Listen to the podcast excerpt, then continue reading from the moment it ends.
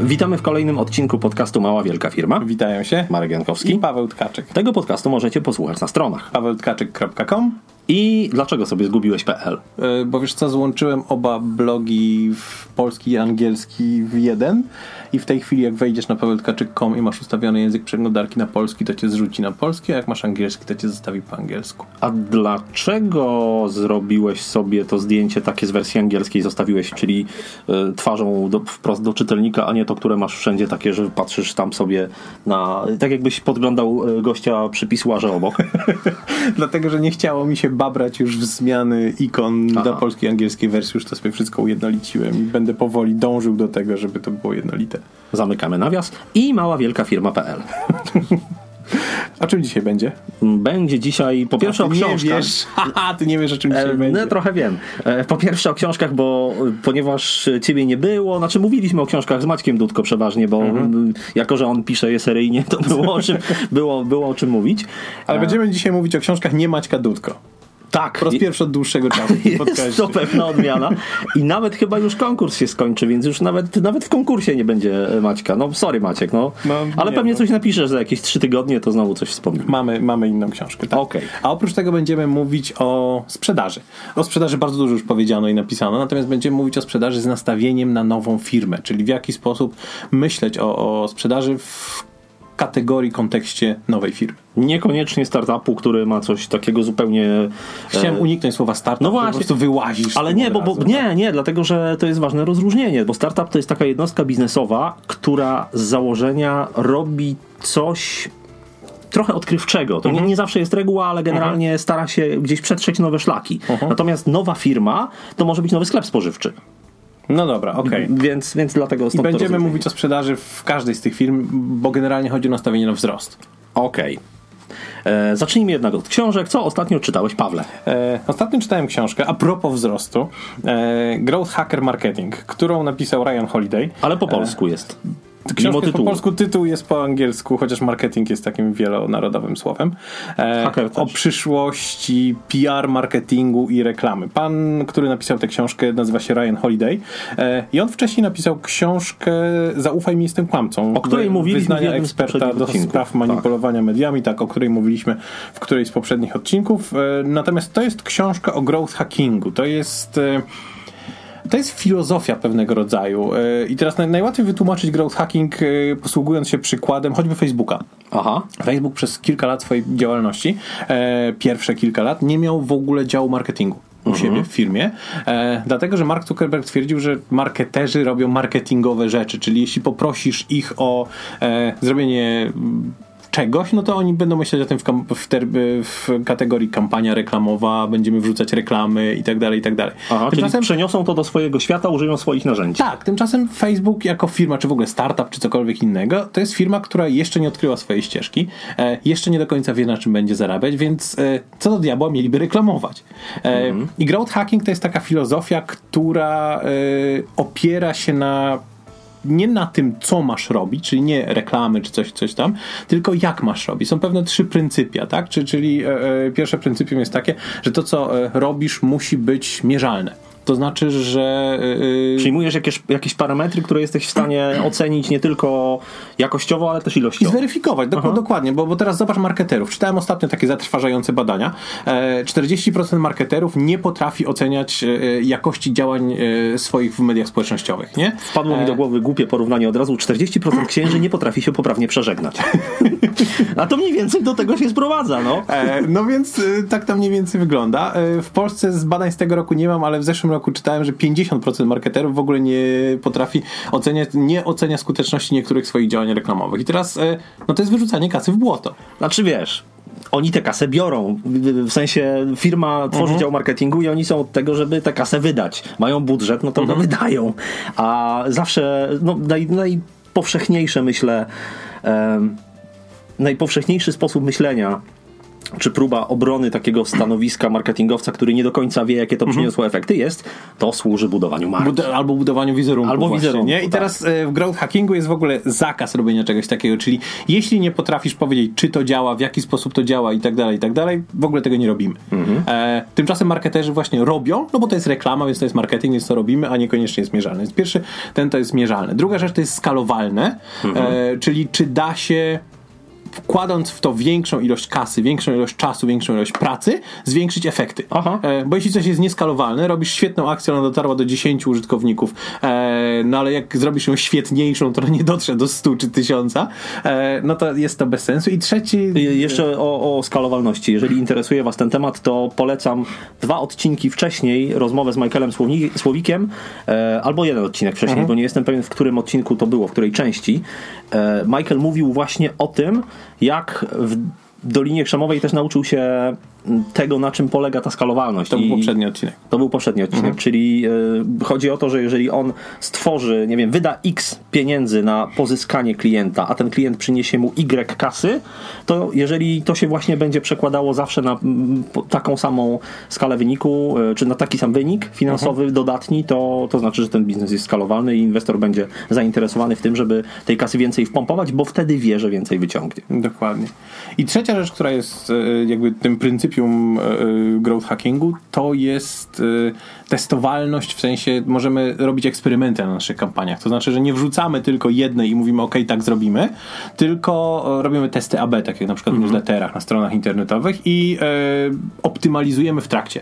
E, I teraz mając, biorąc pod uwagę te trzy punkty, e, nie mamy nie, nie da się powiedzieć, że będziemy robić to, to, to i to, ale wiemy jak będziemy to robić. Teraz jeśli to da się to zrobić tak, żeby to było skalowalne, testowalne i, i tak dalej, i tak dalej, e, to to jest growth, growth hacking marketing. I, i to działa, tak? Aha. W dużej ilości firm, które jeszcze nie mają pomysłu na to właśnie na siebie, co będą sprzedawać, jak będą sprzedawać, na, na czym będą zarabiać, y, jest to dobra filozofia i o tej filozofii jest właśnie ta książka. Powiedziałbym taki Marketing. marketing z użyciem Excela.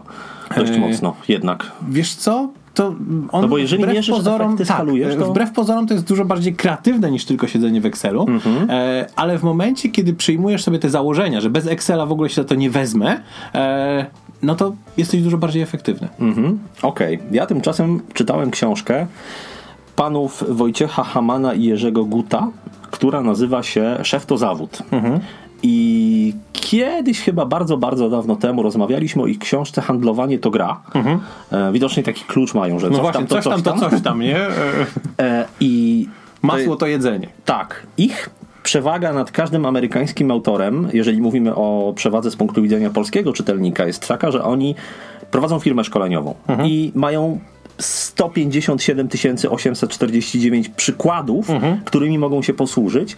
I te przykłady są absolutnie z polskiego podwórka, z polskich firm na nieszczęście być może części naszych słuchaczy, oni szkolą głównie, no, ich szkolenia nie są tanie, więc korzystają z nich głównie duże firmy i te przykłady też dotyczą często dużych firm, które mają działy, które mają menedżerów, kierowników i tak dalej, więc tam sporo przykładów w tej książce odwołuje się do szefów takich średniego szczebla, co w małej firmie no, nie jest zbyt częste, ale to, co w tej książce jest bardzo wartościowe, z mojego punktu widzenia, to są właśnie te polskie realia i, i dwie rzeczy, które mnie tam zaskoczyły. Jedna rzecz, oni jako autorzy, jako przykład pozytywny takiego szefa, który został niesłusznie trochę zdyskredytowany, a miał wiele bardzo pożytecznych cech w naszej kulturze, to jest szef z PRL-u.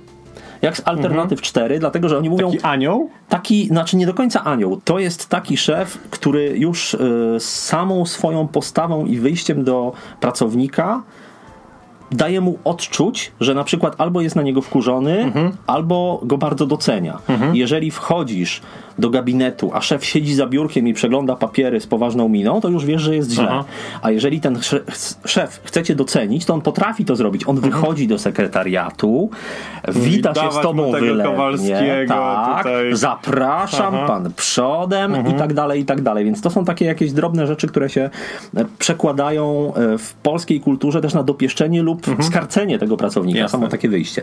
Natomiast druga rzecz, która bardzo mi utkwiła w pamięci, em, dlatego pewnie, że jest wbrew temu, co ja e, robiłem do tej pory, jest taka. Załóżmy, że przychodzi do ciebie pracownik i mówi: Paweł, potrzebuję wolny piątek. Czy możesz mi dać ten wolny dzień? No i załóżmy, że no nie jest to jakiś termin, który ci strasznie koliduje. Co robisz? Mówię, że tak. Mówisz, że tak. No i ty jesteś zadowolony, pracownik jest zadowolony, spoko. Natomiast oni mówią nie, nie rób tak. Dlatego, że jeżeli ty, jeżeli pracownik ma do ciebie interes i ty mu tak bardzo łatwo ulegniesz, to w tym momencie e, to zawsze jest jakaś komplikacja dla ciebie, nawet No. jeżeli ona jest symboliczna. No zawsze tak. jakaś jest. Ale w tym momencie on nabiera przekonania, że dla ciebie to nie jest żaden problem. A jeżeli No. on nabiera takiego przekonania, to on też nie ceni tego, że ty obdarowałeś go wolnym dniem. Aha. I cały Czyli ja muszę się złapać za głowę, zacząć rwać włosy. Niekoniecznie, nie, nie, niekoniecznie, A, ale musisz, y, znaczy musisz, no dobre podejście polega na tym, że ty mówisz, wiesz co, piątek. Okej, możesz mieć wolne w piątek, ale umówmy się, że do czwartku domkniesz ten projekt, Aha. czy zrobisz coś tam ekstra. Mhm. I jeżeli to jest takie targowanie się trochę, takie Mhm. coś za coś, to w tym momencie, po pierwsze, ten pracownik nie będzie za każdym razem do ciebie przychodził, No bo tak, on będzie miał świadomość, wolnego. tak, będzie miał świadomość, że to jednak zawsze wiąże się z pewnym wyrzeczeniem też z jego strony. Okej. A po drugie, on będzie dużo bardziej zadowolony z tego, że dostał ten wolny dzień, bo on Mhm. to doceni. To nie jest coś, co przyszło ci od tak sobie. To jest coś, nad czym ty się musiałeś chwilę zastanowić i nagrodziłeś go w pewien sposób tym wolnym dniem. Więc to strasznie Dobre. fajny sposób myślenia. E, także naprawdę gorąco polecam. Ta książka jest na tyle dobra, to, to będzie dobra rekomendacja. Ta książka jest na tyle e, też praktyczna i zawiera konkretne instrukcje postępowania w różnych trudnych sytuacjach, że ja tę książkę kupiłem najpierw w formie audiobooka, przesłuchałem ją i uznałem, że audiobook nie jest praktyczny, No jeżeli tak. mówimy o procedurach, no bo, bo ciężko jest go, nie wiem co, przepisywać sobie te procedury czy coś, więc poszedłem do Empiku i kupiłem tę książkę na Papierową. papierze Mhm. po to, żeby mieć te rzeczy pod ręką wtedy, kiedy będą mi potrzebne.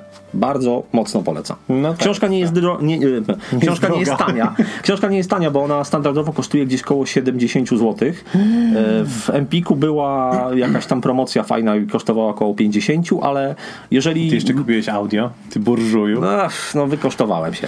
Ale jeżeli macie pracowników i y, no, jeżeli macie, to wiecie, że, że wam się przyda. Jak człowiek ma warto. pracowników, to, y, to Niech to wam się złożą. wie, wiedza. Albo niech na przykład wrzucają do skarbonki po 5 zł za każde, nie wiem, spóźnienie albo przekleństwo. O, i wtedy sobie w kupicie. miejscu pracy i sobie kupicie. Dobrze. Przejdźmy zatem do tematu głównego dzisiejszego odcinka, czyli Tak, sprzedaży w wykonaniu małych firm. Tak, o, o czym będziemy mówić? E, Jest taki pan, który nazywa się Peter Kazanji. E, To się pisze Kazani, ale naprawdę nie mam zielonego pojęcia, jak to się Kazanji. Ka- Kazani może. Kazani. A, a, chociaż nie wiem. Dobra, nieważne.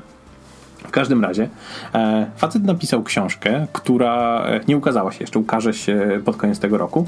E, Nie w Polsce. Nie w Polsce, no oryginalny, bo jak on jest Peter, to wiesz, po angielsku najpierw napisze, a potem będzie w, po, w Polsce. No to jesteś Paweł, a piszesz w obu językach. E, no ale tam mówię, że jestem Paul. To cienias jakiś tam. E, Książka ma tytuł Founding Sales e, e, i jest o, tak jak Founding Company, tak, o, o zakładaniu firmy, to jest o zakładaniu sprzedaży. Czyli o tym, w jaki sposób firma, która jest dopiero założona, nowa i tak dalej, i tak dalej, ma przyjąć pewne procedury, założenia dotyczące tego, w jaki sposób sprzedawać. I, i on pokazuje kilka takich metod w tej książce, które nie są takim powszechnym myśleniem, że, że odwracanie pewne, w pewnym momencie kota ogonem. e, Non-obvious. Tak, non Bardzo dobrze, bo y, w, w jednym z następnych odcinków będę miał książkę non-obvious. No to widzisz, pięknie się się- tak, tak. I chciałem cię zapytać właśnie, co myślisz o, o tych jego przemyśleniach i będzie z tego jakaś całkiem ciekawa dyskusja. Śmiało. Dobrze.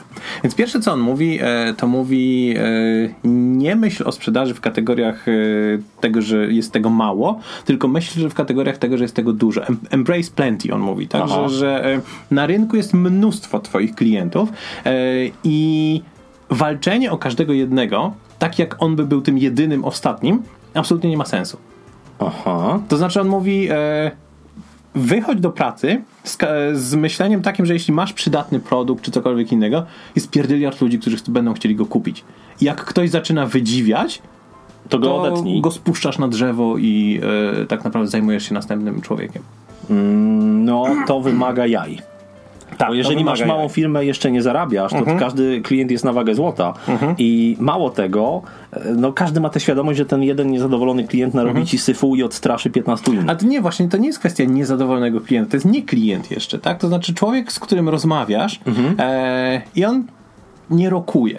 To jest coś, co my u nas w firmie e, dosyć często robimy, tak? Znaczy, że jeśli widzimy na samym początku, że klient nie jest w 100% przekonany do nas, że e, ma, nie wiem, 10 firm jeszcze, z którymi rozmawia i tak dalej, i tak dalej, to mówimy, zostawmy go. Okej, dlaczego mówię o niezadowolonym kliencie? No. Bo jeżeli ten klient upatrzy sobie daną firmę i chciałby po prostu z nią zrobić No. interes, a jest upierdliwy i z tego powodu na przykład, czy, czy nie wiem, ma mało do wydania, nie, nie ma takiego budżetu, e, jakimi wy się zajmujecie, no to jeżeli wy nawet w bardzo zawoalowany i przyjazny sposób powiecie mu sorry, no nie jesteśmy najlepszą, No. najlepszym miejscem, żebyś wydał swoje pieniądze. Jest wiele takich, które zro- zrobią to dla ciebie lepiej, to on może iść w świat z takim przekazem, a ci to mają poprzewracane w głowach, srają pieniędzmi i e, spuszczają klientów na drzewo. Znowu będę musiał ustawić explicit w iTunes.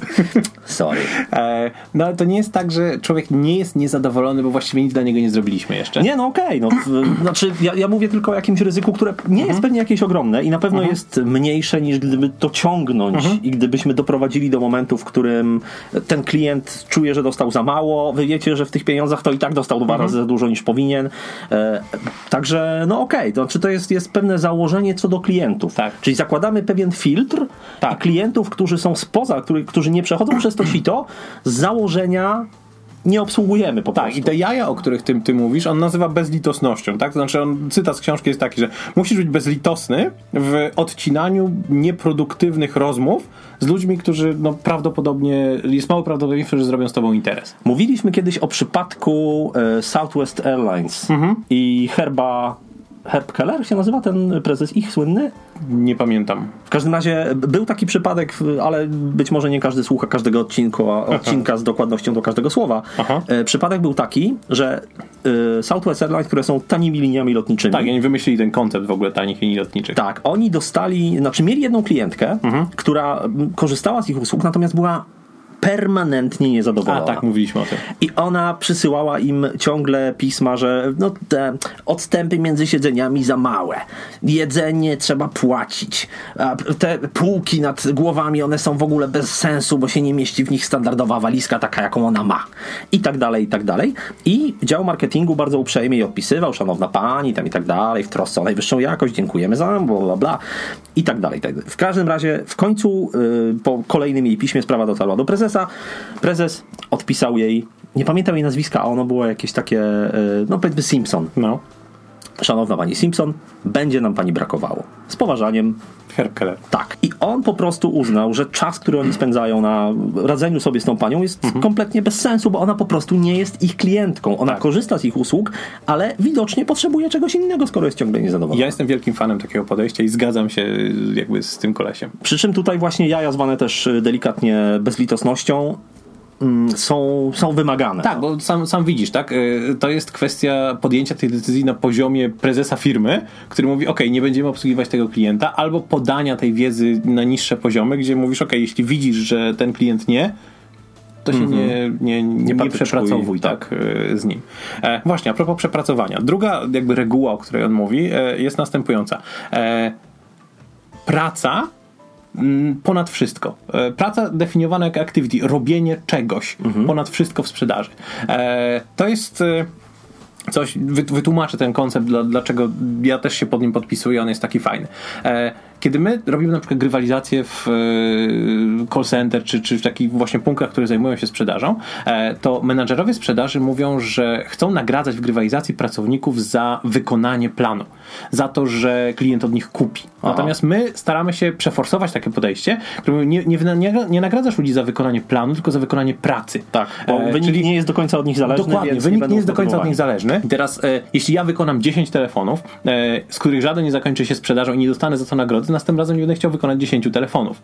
E, a to wykonywanie tych telefonów, ta praca, ten grinding, to oranie, to, to, to mielenie e, jest e, esencją sprzedaży. I, i tutaj nasz e, autor książki e, uciekł się do bardzo ciekawego cytatu jakby w naszej szerokości geograficznej, bo on cytuje Józefa Stalina. O! E, kto, i, To jednak ta, ta końcówka nazwiska była jakaś taka wschodnia. Coś no, tak ja tam wydawało. nie wiem, ale on, e, nie, on, on się przyznaje, że też miał problem z tym cytatem, ale e, Stalin powiedział coś takiego, że ilość e, przekłada się na jakość. Aha. E, że... No ale stary, no Malcolm Gladwell, 10 tysięcy godzin, e, to jest to samo. No, to Mhm. ilość przekłada się na jakość. Jeżeli będziesz orał, to w końcu coś tam wyorzesz. No. No więc właśnie, on mówi, e, jeśli planujesz swój proces sprzedaży, postaw na oranie.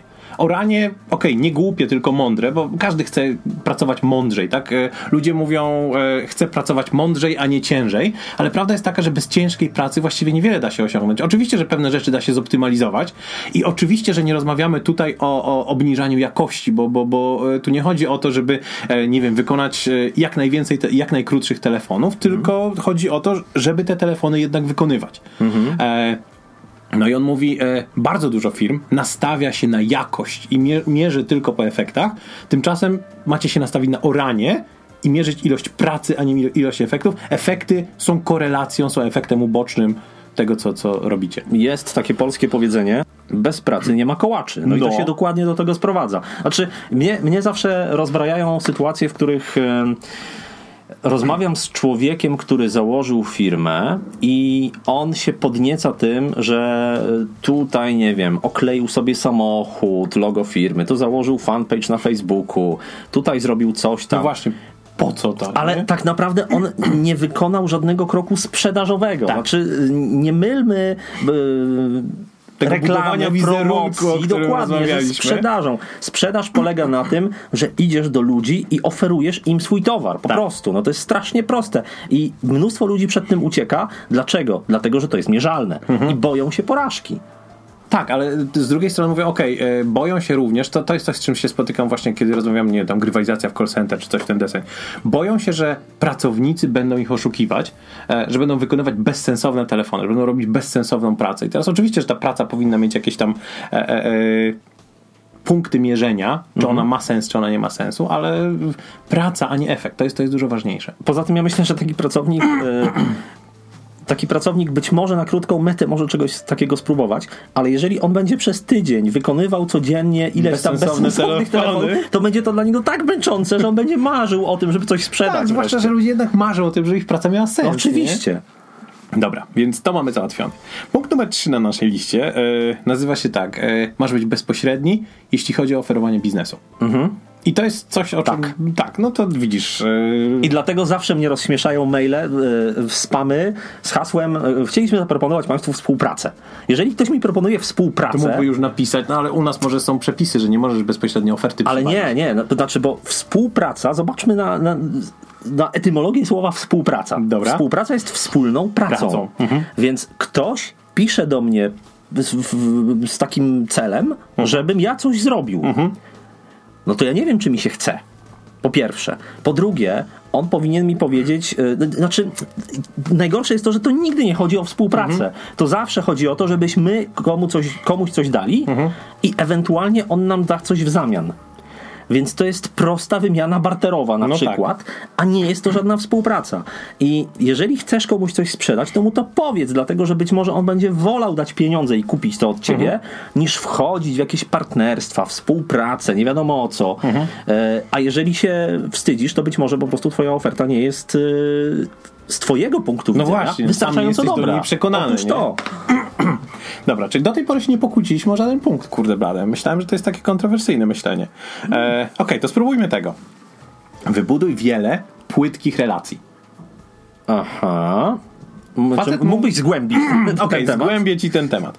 To jest coś, co działa, e, bo e, to jest ta strategia, którą stosuję w tej chwili przy budowaniu jakiegoś tam swojej obecności e, na zagranicznych rynkach. Wiele płytkich relacji z ludźmi, którzy się liczą. I teraz ja na przykład do budowania tych płytkich relacji używam Twittera.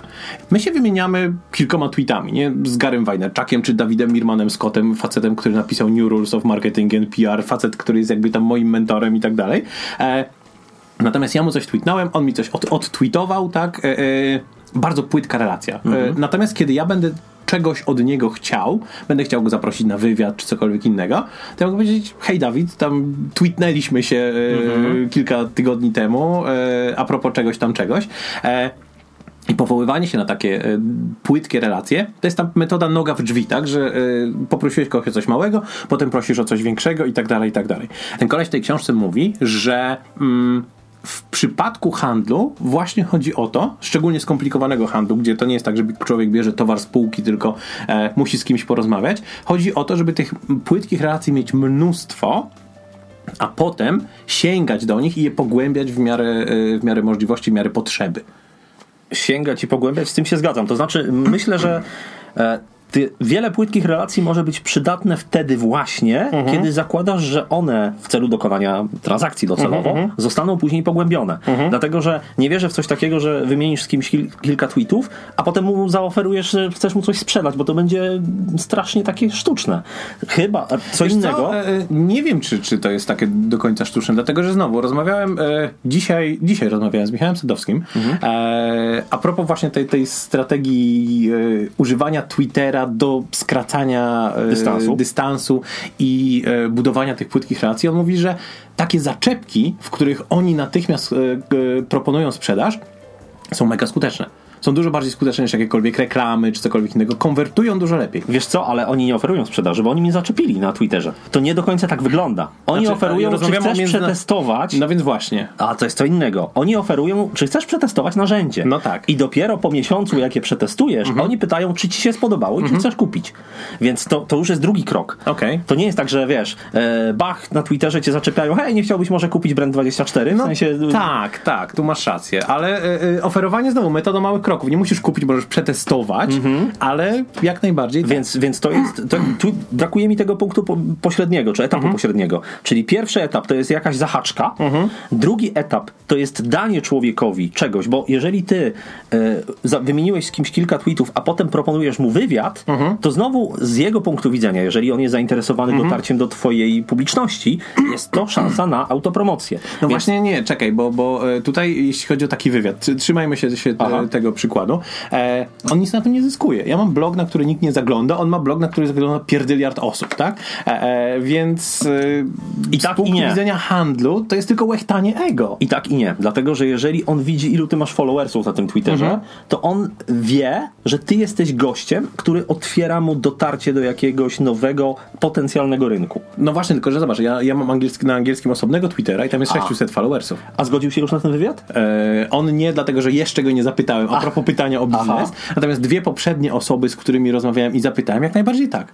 Ym, znaczy, to, to ciągle nie jest jeszcze sprzedaż, prawda? Mhm. Oni się mogli zgodzić na wywiad i po tym wywiadzie na pewno się chętniej zgodzą na to, żeby ewentualnie coś od ciebie kupić. To tak. Ja im nie chcę zgadzam. sprzedawać. Tak? Nie no, ale, ale mówię, że ja, taka... ja potrzebuję ich zasięgu tylko jasne, wyłącznie. jasne, nie? ale to znaczy u nas, u nas nie ma w ogóle takiej kultury i, i świadomości, ale w Stanach to jest y, to jest powszechna wiedza, Mhm. że jeżeli chcesz na przykład sprzedawać produkty informacyjne, no to jedną z naj... są dwa dobre sposoby, żeby to osiągnąć. Aha. Tak. Jeden to jest guest blogging, gdzie wchodzisz na inny blog i piszesz Mhm. swój tekst i masz tam stopkę, gdzie jest przekierowanie do ciebie.